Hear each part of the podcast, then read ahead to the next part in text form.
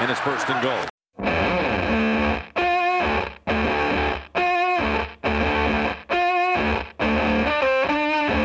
Еще пару дней и все закончится. Мы узнаем ответ на главный вопрос любого сезона. Кто же станет чемпионом Национальной футбольной лиги? Извечная история. Гегемон против команды Золушки. В свое время Нью-Ингланд был точно такой же командой Золушкой, которая вот уже два десятилетия царствует в американской конференции. Либо они красиво оформят второй династический цикл, закрыв его, как и первый на Филадельфии, либо Иглс выиграют первый Супербол в своей истории. В Хадле сегодня собрались обозреватели First and Goal Алексей Каракай и Леонид Анциферов. Супербол интересен не только своим результатом, но и своим антуражем. В связи с этим первый вопрос. Как вы собираетесь смотреть Супербол в этом году? А, я повторю прошлогодний опыт, э, и та супербольная вечеринка небольшая и камерная, видимо, она в этом году будет точно такой же, а, в пабе О'Брайенс в Питере. Практически всю ночь мы проведем там, всех приглашаем и надеемся, что будет весело. Она остается камерной, несмотря на то, что вы всех приглашаете? Ну, это не Лига Папы, это не другие известные места а, по другим там московским вечеринкам. Там, конечно, разместиться может много народу, но тем не менее это обычный паб, каких много, поэтому э, даже если паб будет э, переполнен, то там все равно будет э, уютно и камерно. Я думаю, если начальство О'Брайенс пап сейчас послушало наш подкаст, они такие, черт побери, Леня, спасибо за рекламу. Это было отлично. Обычный пап, каких много.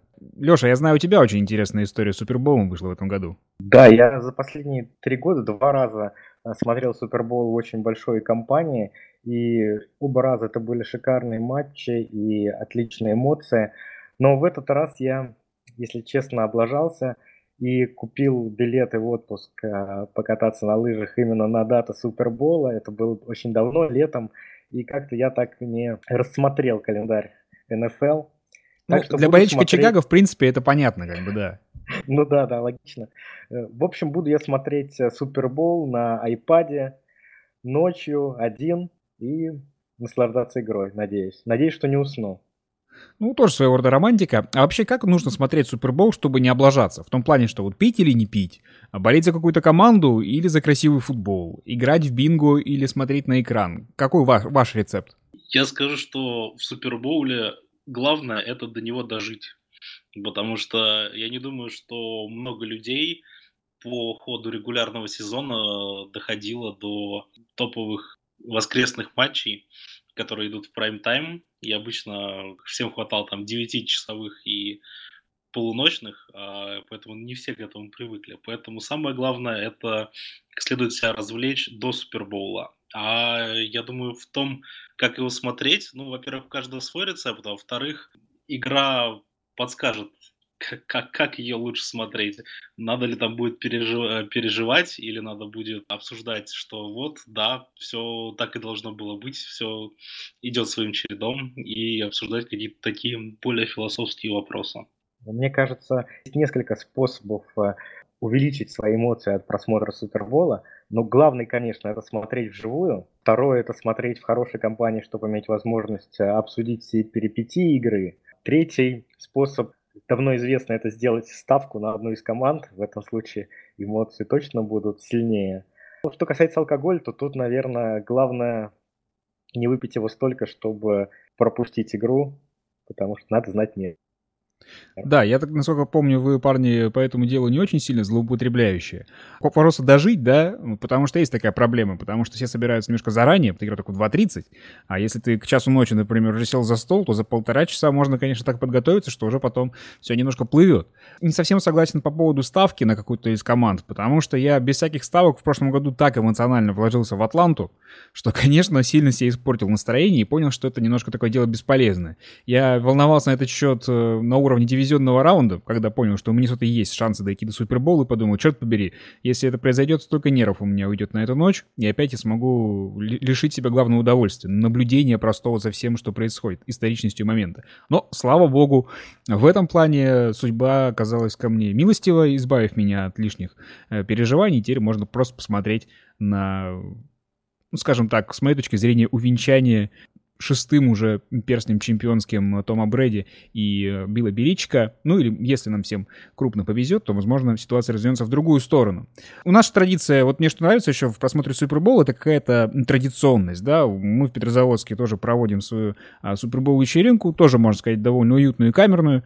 Мне, кстати, интересно будет по посоревноваться с пабом О'Брайенс в этом году, с Санкт-Петербурга. Вот, так что, Леня, ты посчитай количество человек, мне скажешь, мы попробуем сравнить. И вот получается, что одним и тем же более-менее составом в одном и том же месте каждый год мы собираемся, все берем Матгулу на понедельник и там в 7 утра э, на веселой на общественном транспорте добираемся до дома. Есть в этом какая-то определенная прелесть. Что касается других каких-то сопутствующих вещей, да, то, в принципе, Супербол Бинго довольно веселая штука. Как раз мы перед Суперболом, там, за пару ну, за считанные часы фактически выложим Супербол Бинго для всех в нашей группе ВКонтакте, вы можете посмотреть и таким образом скратить досуг для всей вашей компании. А может, давайте припомним, каким был ваш лучший Супербол из тех, что вы смотрели в прямом эфире? Самым эмоциональным у меня, конечно, был Супербол мой первый, в котором играли медведи, хотя не могу сказать, что он был самым радостным. А, но вот два Супербола, которые были последние три года, это первый Сиэтл с Нью-Ингландом, а, когда а, Батлер сделал знаменитый перехват, и, конечно, возвращение Нью-Ингланда в прошлом году против Атланты, это были просто сумасшедшие эмоции, даже несмотря на то, что моя любимая команда в этой игре не участвовала. Вот реально это были обе игры, после которых я еще, наверное, вот дня три отходил. Я думал, ну как же так? Ну как так получилось, какие-то старался прочесть статьи, а, аналитику, потому что это были такие события, которые нужно было реально осознать. Я тут э, соглашусь, наверное, с под Супербоулом Сиэтл Нью-Ингланд, но и последний тоже был в этом плане весьма неплох, потому что и компания была хорошая, и, и вообще получилось. Когда по сути, весь матч сжимается там в несколько секунд вот этого ключевого розыгрыша. Этот момент, он э, затмевает все, и ты, в общем-то, особо забываешь, что было до этого. И э, вот эти вот там несколько секунд или несколько минут матча ты действительно продолжаешь осознавать очень долго. И именно это тебе потом запоминается. А если на это наложатся какие-то внешние вещи, типа там Э, не знаю, ты вышел в хорошую погоду хорошо погулял, у тебя была, опять же, хорошая компания или там что-то еще, то будет еще лучше. Мой первый Супербол был Гринбей против Питтсбурга, и он, конечно, стоит особняком просто в силу того, что ты еще не до конца вообще одупляешь, что происходит. Я смотрел, это был первый сезон, я смотрел, в принципе, с самого начала, но тем не менее, все равно там проходит три месяца, ты еще не до конца понимаешь все нюансы, поэтому даже в финальном матче ты э, что-то открываешь для себя новое, гораздо больше, чем это происходит сейчас. Хотя и сейчас тоже происходит. По зрелищности это был Супербол Балтимор против Сан-Франциско с этой жуткой паузой среди ночи, когда у них отключили электричество, и ты понимаешь, что там лишние 30-40 минут тебе еще не спать, но в плане того, что это был совершенно какой-то новый сюжет, да, это не было повторение вот uh, Patriots против Giants, и вообще там не было никаких Patriots. Это были две команды на подъеме, которые в последние годы как раз вот шли вверх. Это был два брат, брата Харба, это было очень во-первых, равная, и, во-вторых, очень результативная игра. В этом плане, конечно, она, мне кажется, в эмоциональном плане, когда я не болел ни за одну из команд, для меня это был пока что лучший Супербол.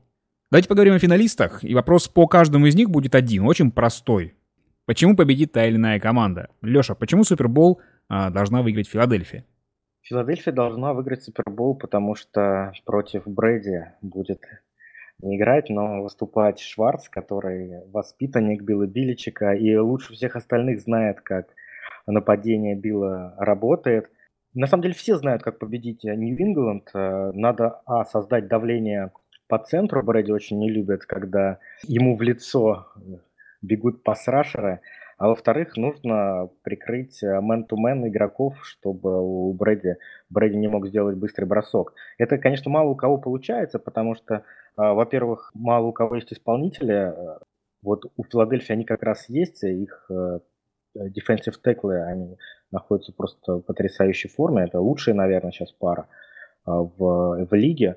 Корнеры довольно неплохие. Посмотрим, кого а, выберет Брэди для атаки. Наверняка как, какого-то они выберут свои цели и будут стараться его эксплуатировать. но, но, тем, но тем не менее, вот Филадельфия, пожалуй, лучшая а, команда, лучше всего подходит под то, чтобы победить а, нападение Нью-Ингланда. Вообще у меня такое впечатление сложилось, когда я читал все аналитические материалы.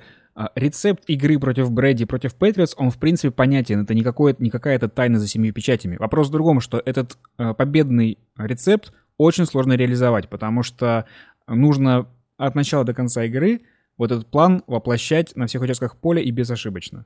Именно так, и вот у Ягуаров это получалось, в принципе, в первой половине, да, во второй они а, немножко поплыли, а, и Нью-Ингланд заставил больше защиты Ягуаров находиться на, на поле, защита начала уставать и уже пропускать. Кстати, это же случилось и в Суперболе с Атлантой, когда а, в конце а, защита была просто Атланта постоянно на поле, и уже, уже скорость у них была не та. То есть в первой половине они просто летали, во второй половине они подсели. А если же взглянуть на другую сторону мяча, то Билл Биличек, у него всегда есть следующий план. Он выбирает э, главное оружие нападения противника и его нейтрализует. Вот тут, конечно, в матче с Филадельфией ее ждет неприятный сюрприз, потому что как такового главного оружия у Филадельфии нет. И угроза, она именно в том, что все игроки могут э, доставить неприятности. Взять тот же вынос, там выносит и Блаунт, и Аджай, и Кори Клемент э, работает на пасе. Филадельфия вообще использует просто у них нет какой-то одной концепции на выносе. Они используют, по-моему, все, что существует, все возможные комбинации они используют. И, и в пасовой игре тоже у них концепция коротких пасов, тоже пас может пойти на любого игрока. И тут, пожалуй, только сам Ник Фоус а, может эту игру запороть. Но если он сыграет так же, как сыграл первые две игры в плей-офф, то я думаю, все у Филадельфии будет хорошо, и она победит Мину. Теперь, Леня, почему Супербол выиграет Нью-Ингланд? Тут бы промолчать, потому что и так все понятно. Вообще, я бы согласился с Лешей, если бы Нью-Ингланд в этом сезоне был такой огромной, громоздкой, неповоротливой, очень мощной машиной, которая бы давила всех, э, кто встает на их пути. Но этот сезон, он совсем не такой. И вообще последние э, несколько лет Нью-Ингланд, он перестает именно так восприниматься, и он становится очень гибким, как по ходу сезона, так и по ходу конкретной игры. И если какая-то команда вдруг придумывает или вспоминает, достает какие-то конспекты, в общем, пытается исполнить план про игры против Нью-Ингланда, Патриотс, они очень быстро адаптируются и начинают э, закрывать свои слабые стороны, вытаскивать какие-то козыри из рукавов, про которые никто не знает, не понимает, и это работает, особенно в этом плей-офф, это работает вообще идеально. Что бы ни придумала Филадельфия, скорее всего, даже не то, чтобы у Беличика найдется там э, какой-то э, запасной план, скорее Беличик там и Патриша в защите, и Макдэниелс в нападении, они просто по ходу игры придумают что-то, что поможет э, переломить ход, ход встречи. Вот Нью-Ингланд последние годы, он вот именно такой – и в этом плане это, конечно, еще страшнее и еще больше говорит о том, что Нью-Ингланд большой фаворит, как бы ни складывался этот матч. Ну и, само собой, никто не отменял то, что есть Брэди, есть Беличик, у них какая-то за эти там полтора десятка лет фантастическая химия, они друг друга понимают. Вот эта мантра про то, что Брэди не очень любит, когда ему в нос летят защитники, она потихоньку сходит на нет, потому что Брэди один из лучших сейчас под давлением. Казалось бы, все, что ты не придумаешь, на все найдется какой-то новый рецепт, новое решение. Чем бы матч ни начался, самое интересное, оно будет в конце мало что может помешать Нью-Ингланду победить и взять свой шестой кубок Ломбарди. Вот сейчас очень интересная статья на The Ringer выходила по поводу того, почему Нью-Ингланд в четвертой четверти так стабильно клепает эти самые камбэки, да, потому что ничто не берется из ниоткуда. Спрашивается, откуда вообще у Патриотс силы на такие камбэки, и оказывается, что в отличие от очень многих других команд, то есть нашлась еще одна ипостась, в которой Нью-Ингланд отличается от всех остальных команд НФЛ, это то, что они продолжают давать огромные физические нагрузки игрокам. Даже вот в плей-офф они бегают, как в августе. Это единственная команда, игроки которые говорят, что у них есть а, там забег на холм, да, там что-то трехминутные жесткие пробежки, и не спринт, и не кросс, что-то среднее такое. И сами игроки Патриотс говорят, что они ненавидят, и что не существует вот возможности как-то привыкнуть к этому. Организм всегда сопротивляется против таких нагрузок, но деваться некуда. Либо ты их делаешь, либо тебя увольняют из команды. И в этом смысле немножко становится понятно предыдущие решения Беричика за всю его карьеру в Нью-Ингланде. Да, некоторые числения, которые не были понятны, мне кажется, могут быть связаны именно с этим. С тем, что в какой-то момент игрок э, либо зазвездился, либо просто сказал, не могу больше, да, не хочу в таком а, ключе э, работать и пахать. А, опять же, об этом говорили топ-ресиверы, которые приходили в Нью-Ингланд, по-моему, Рэнди Мосс, а также Ачасинко, он же тоже какое-то время провел в Патриотс, а, если меня сейчас не клинит, и говорил, что он был в шоке от того, что когда он прибыл э, в Патриотс и увидел, насколько там все по-другому, какие нагрузки а, несут игроки, даже самого звездного уровня. Конечно, все это отражается на том, что они сохраняют физические силы на протяжении всего матча, Нью-Ингланд даже пытается симулировать вот этот вариант того, что им придется отыгрываться в четвертой четверти, как сохранять... Они на тренировках отрабатывают сценарий игры, в котором им приходится отыгрываться в четвертой четверти. Они морально и физически к нему готовы. Отсюда возможность сделать камбэки, когда соперник выкладывается на протяжении там, всего матча, да, и к четвертой четверти выдыхается. А у Патриот система работает немножко по-другому. К четвертой четверти они включается у них там дополнительный тумблер, да, который э, придает им сил и дает возможность совершить, казалось бы, невозможное, а на самом деле давным-давно продуманное. Ваши прогнозы на игру?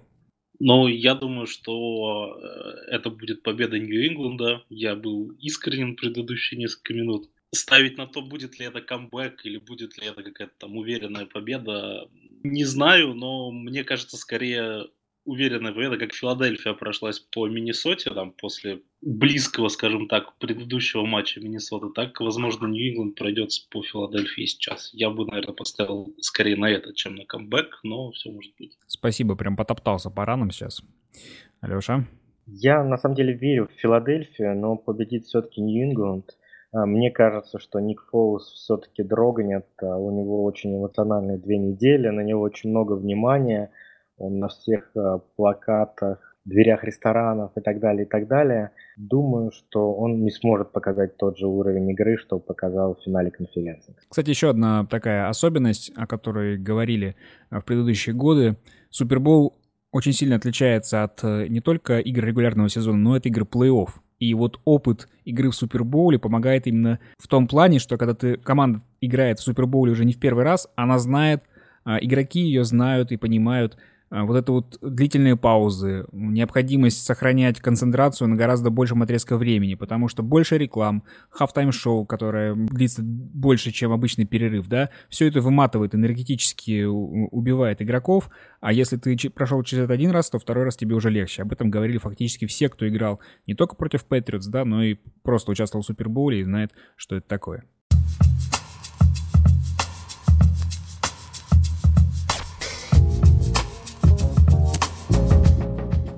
Не все еще знают, но редакция First and Goal на минувшей неделе открыла два канала в Телеграме. Один называется «Не тот футбол», а другой «First and Inches» — первые дюймы. Не тот футбол открыт для массовой аудитории, совсем не для фриков и гиков американского футбола и даже не обязательно для любителей спорта. Скорее он для любителей историй, коих в американском футболе происходит очень много. First and Inches — это все то, что не влезло на сайт, отдельные умозаключения, статистика, ремарки, мнения и даже закулисье жизни редакции. Если у вас есть Telegram, то вам совершенно точно нужно подписаться на оба, а если нет, это в принципе неплохой повод установить Telegram себе на телефон. И чтобы я один не отдувался за рекламу нашего нового начинания, парни сейчас приведут пример того, что можно увидеть на этих каналах, назвав самое интересное лично для себя из всего, что там вышло за последнюю неделю.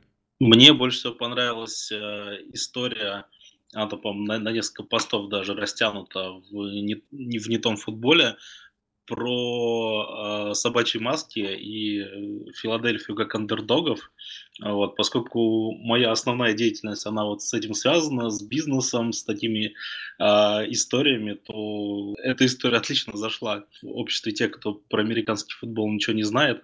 Если коротко, игроки Филадельфии начали носить э, маски овчарок, да не только овчарок, показывая, что они во всех играх плей-офф были андердогами и будут андердогами в Супербоуле. и э, болельщики раскупили всю продукцию небольшого китайского интернет-магазина, и этот китайский интернет-магазин, который слыхом не слыхивал ни про Ника Фолса, ни про кого бы то еще из Филадельфии, из Нью-Ингланда и вообще из НФЛ, вот они такой сорвали себе куш и работают, не покладая рук, не знаю, станков, где они там их клепают, красят эти маски. Вот. Но раз уж получилось, что вот эти вот аутентичные э, маски носят название какой-то захудалой, задрипанной китайской маленькой фабрики, оно вывело их практически в небеса, по крайней мере, по сравнению с э, другими такими же фабриками, которые делают такую непон... такие непонятные вещи. Надо сказать, что я очень рад, что First Go появился в Телеграме, потому что Телеграм это вообще мой любимый мессенджер, социальная сеть, не знаю, как это еще назвать. А, у меня вся там личная переписка, все чаты Fantasy League, а, чат болельщиков Медведей, где у нас есть собственные стикеры, которые мы друг друга пуляем. В общем, на мой взгляд, Telegram это в принципе лучшее, лучшее, что есть. А среди мессенджеров мне, наверное, больше нравится First and Inches канал, потому что там такие более короткие сообщения, больше, более подходящие для читателей Телеграма. Того, что мне запомнилось на этой неделе, это, конечно, пост про то, что все 38 очков э, в финале конференции против Миннесоты набрали игроки Eagles, которых Хью Розман подписал в этом межсезоне. То есть это ну, просто даже в голову как-то не укладывается, что все 38 очков были заработаны игроками, которые только пришли в команду. Конечно, это говорит о колоссальной и очень крутой работе генерального менеджера, и можно только поаплодировать ему.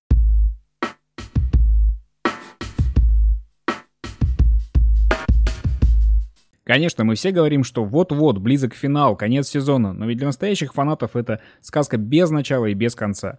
Да, больше не будет игр, но не закончится темой для обсуждения. Буквально накануне пришла новость, которая на несколько часов затмила все пересуды о Супербоуле.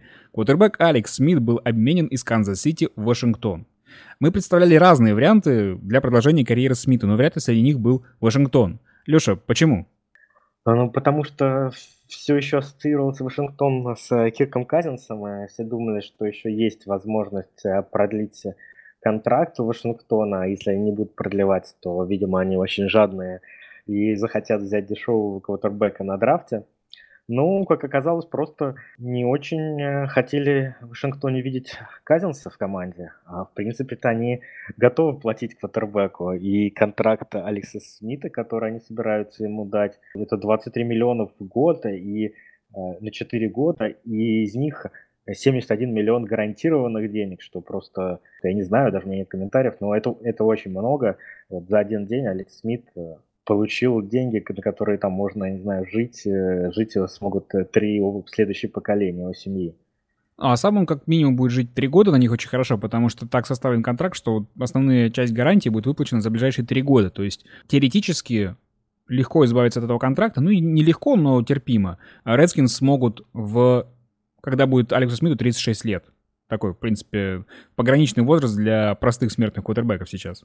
Между прочим, мне Алекс, э, несмотря на то, что он такой контракт подписал большой, уже заранее жалко, потому что я просто чувствую, как идет, идет третий раз эта ситуация, когда э, Вашингтон подпишет э, через пару лет какого-то молодого квотербека, которого опять будут прочить старт. Он уже прошел-то с Коперником в 49-х, с Махомсом в Чивс, и вот ему, видимо, это в третий раз предстоит.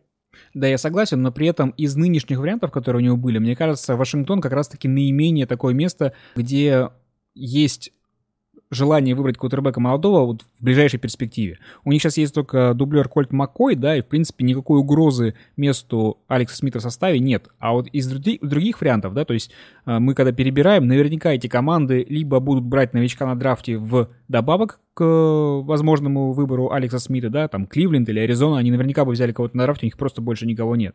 Вот. Либо же мы говорим о клубах, в которых есть более серьезные конкуренты, чем Кольт Маккой. Ну, например, тот же Джагуарс, да, они пока не собираются избавляться от Бортлса. Там, не знаю, возможный вариант с Giants то же самое. Они еще, в принципе, э, наверняка на драфте выберут э, довольно хорошего, высоко котирующегося квотербека. Ну, я с тобой абсолютно согласен. Да, ближайшие пару лет он там будет э, царь бог, и Надеюсь, что у него будет там хорошее оружие, орудие в нападении. В общем, мне кажется, что это такая сделка, в которой все победили. И а, Смит, который будет теперь квотербеком Вашингтона, и Казинс, который станет самым высокооплачиваемым игроком в ближайшие два месяца.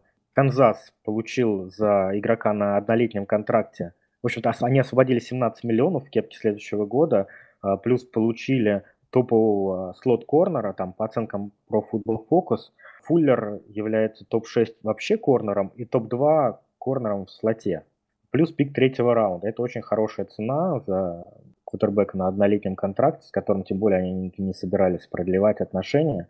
Можно сказать, что Вашингтон немножко переплатил. Ну, ну тоже это весьма относительно, а все-таки они получили гарантированного а, гарантированно сильного квотербека на самой важной позиции, самую важную позицию закрыли. И ну, столько квотербеки стоит, с этим ничего не поделаешь. К моменту, когда мы а, записываемся, уже, в принципе, стали известны подробности контракта Смита.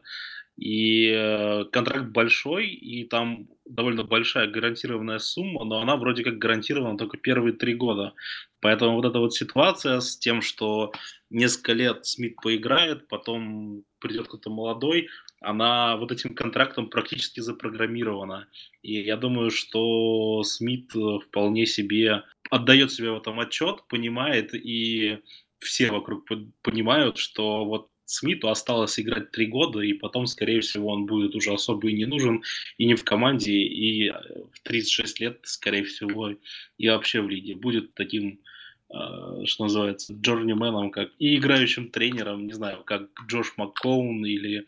Он уже не может избежать этой ситуации, потому что куда бы ты сейчас ни шел в лигу, он же говорил, сейчас в лиге никто ничего не гарантирует. А сейчас ты в любом случае должен быть готов, что рано или поздно появится молодой парень, который может тебя сменить. Особенно учитывая, что самому Алексу Смиту уже нифига не 25 лет, да, ему уже за 30, и в этом случае всегда любой клуб будет как-то страховаться. Просто на случай того, что не все такие э, крепкие, как Том Брэди там или Филипп Риверс и так далее. Большие деньги стоят на кону, и нельзя все вкладывать только в франчайз квотербека, тем более последний сезон показывает, что Вторая главная позиция в твоей команде после основного квотербека — это запасной квотербек. Поэтому так или иначе Алекс Смит был обречен на это в любом клубе. Но мне, в принципе, вообще понравилось, как Вашингтон обставил дело, потому что а, они не стали... То есть они сыграли на опережение. В принципе, все ждали, что Вашингтон начнет войну за Казинца, да, у них были, в принципе, право первого хода, так скажем, да, если мы понимаем, что в тупиковой ситуации они не могут подписать долгосрочный контракт, у них был вариант два. Это либо еще один франчайз-тег, уже третий подряд, что не нравилось тренеру, который устал от годичных контрактов, да, потому что это все-таки, ну, очень краткосрочное решение. А, не, наверняка не надоели самому Казинцу, и это дорого для клуба. Был еще вариант Transition Tag, да, он не такой жестокий, но Transition Tag перебивается другим клубом, который может уравнять предложение, и тогда э, начинается гонка вооружений, в которой у Вашингтона далеко не оптимальные позиции. А в Вашингтоне решили не, не, как бы не делать вот такую лотерею, да, и просто заранее придумали, все, мы отказываемся от Казинца и берем лучшего э, свободного агента, на наш взгляд, который сейчас есть э, на рынке. Ну, условно свободного, да, понятно, что контракт был еще у э, Алекса Смита с Чивс, но тем не менее, нашли возможность э, приобрести. То есть в этом отношении мне понравилось. Мне не нравится, как э, Redskins работали с Казинцем все предыдущие годы, да, вот эти франчайз-теги, что они в итоге не договорились. Но конкретно в отрыве от всего остального ситуация с проворачиванием контракта Алекса Смита, с его обменом, мне кажется, в этом плане э, менеджмент э, Вашингтона заслуживает очень хорошей оценки, потому что сейчас расклад на рынке изменился. Э, Леша, как тебе кажется, насколько он изменился, вот этот обмен, как повлияет на вообще развитие ситуации на рынке свободных агентов? А, ну, он очень серьезно повлияет, просто потому что у Кирка Казинса определена судьба стать самым высокооплачиваемым игроком лиги, и это в первую очередь повлияет на контракты других квотербеков. У нас на подходе Аарон Роджерс, 49-й, должны подписать, что сделать с Гараполо, да, и я думаю, что эта ситуация тоже может стать очень сложной, потому что, э, ну, Гараполо явно не захочет денег э, столько же, сколько Смит, он захочет больше, а поскольку он, по сути, свободный агент, то, наверное, он захочет их столько же, сколько получит Казинс. Там может быть сумма вообще сумасшедшая. Поэтому это, это сдвигает вообще просто ценники, выйдут на какую-то вот новую, новую высоту, так скажем. Одна из команд, которая могла бы претендовать на Алекса Смита и еще претендует на Кирка Казинца, это Аризона. Мы, наконец, дождались в подкасте ее болельщика Леню, и сейчас хотим узнать, что вообще в команде происходит. Как ты воспринял фигуру нового главного тренера и его первые шаги в клубе? Была, конечно, радость, что наконец-то кого-то нашли, но, в принципе, она длилась недолго, и не то, чтобы что-то такое плохое произошло, но просто особых поводов для оптимизма сейчас нет. В команде ну, разрушили практически все, что было выстроено в предыдущие пять лет Эриансом. То есть понятно было, что если тренером не станет Бетчер или Гудвин, координаторы, соответственно, никто из них не останется, на, не останется в команде, и, скорее всего, потом уйдут все э, ассистенты. Так что тренерский штаб полностью собран с нуля – и если так посмотреть совсем беспристрастно, видно, что главным тренером взяли, там, грубо говоря, третий, может быть, четвертый э, выбор из списка, который был. Не то чтобы там не тот, кого хотели, но были люди, которые хотели больше. Э, этот человек, соответственно, не договорился с предыдущим координатором защиты и подтянул э, людей, которые, с которыми работал сам в Каролине. Ну, то есть плохо это или хорошо, мы посмотрим, это не очень понятно, но тем не менее. А на позицию координатора нападения пришел тренер, который вроде бы неплохой, но сейчас явно на спаде. То есть он пришел после очень... Маккой пришел после очень плохого сезона в Денвере. Так, если посмотреть на его карьеру, у него здорово получалось с какими-то совершенно неожиданными личностями, типа Кайла Ортона, который провел про него свой лучший сезон, или Тима Тибоу, тот самый там легендарный сезон и матч плей-офф от, от Тибоу. А когда у него была хорошая команда, хороший квотербек, нападение у него получалось не очень. То есть вспомним предыдущий год Денвера, вспомним до этого три года в Чарджерс два из этих трех лет были провалом полным. Собственно, он там и лишился работы главного тренера. Плюс к этому, ко всему, всем понятно про квотербеков, их нет. И при этом еще нету а, места под потолком зарплат. Оно очень маленькое. И поэтому фактически Аризона не участвовала в гонке за Кирка Казинса, она просто не потянет его зарплату. Придется там увольнять кого-то из э, молодых звезд, а это, скорее всего, не случится. Аризона вела борьбу за Смита, об этом говорили, что шли переговоры о трейде, но там в конце концов Канзас-Сити э, решил провести сделку с Вашингтоном. Ну, я так понимаю, фак... что и на драфте позиции, конечно, не оптимальные для того, чтобы брать э, какого-то звездного новичка, того, о которых сейчас все говорят. Но тут я с тобой не соглашусь, потому что квотербеков-то вообще много. И э, достаточно много сценариев, при которых даже там до 15 выбора может э, там, дожить, условно говоря, третий квотербек, кем бы он ни был. А, там, если там Казинс уйдет, э, не знаю, в Денвер или в Джетс, которые выбирают рано, если Giants там решат, что им, в общем-то, никто особо из кутербеков не нужен, по крайней мере, в первом раунде, будут закреплять другую позицию и пойдут с Мейнингом, то как-то, да и, возможно, доживет кто-то там, ну, это будет, видимо, не Дарланд, не Дарнолд и не а, Розен, но может дожить Мейфилд, может дожить Аллен, может дожить Джексон, и, в принципе, это не такие плохие варианты, совсем неплохие.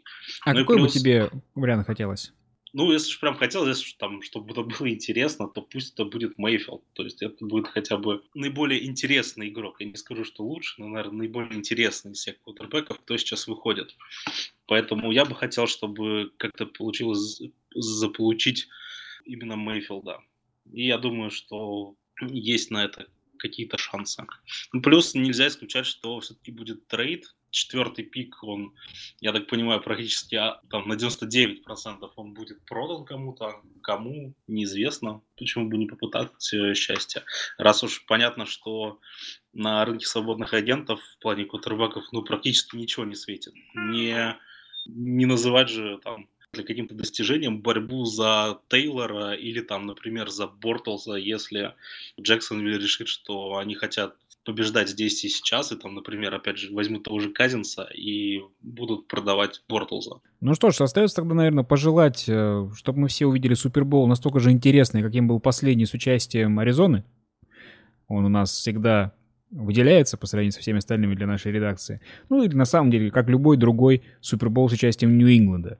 Можно за много их критиковать, но уж то, что Супербол с их участием получается, это точно. На этом на сегодня все. В Хадле встречались Алексей Каракай и Леонид Анциферов, а также Станислав Рынкевич. Легкого вам понедельника после безумной ночи. Счастливо.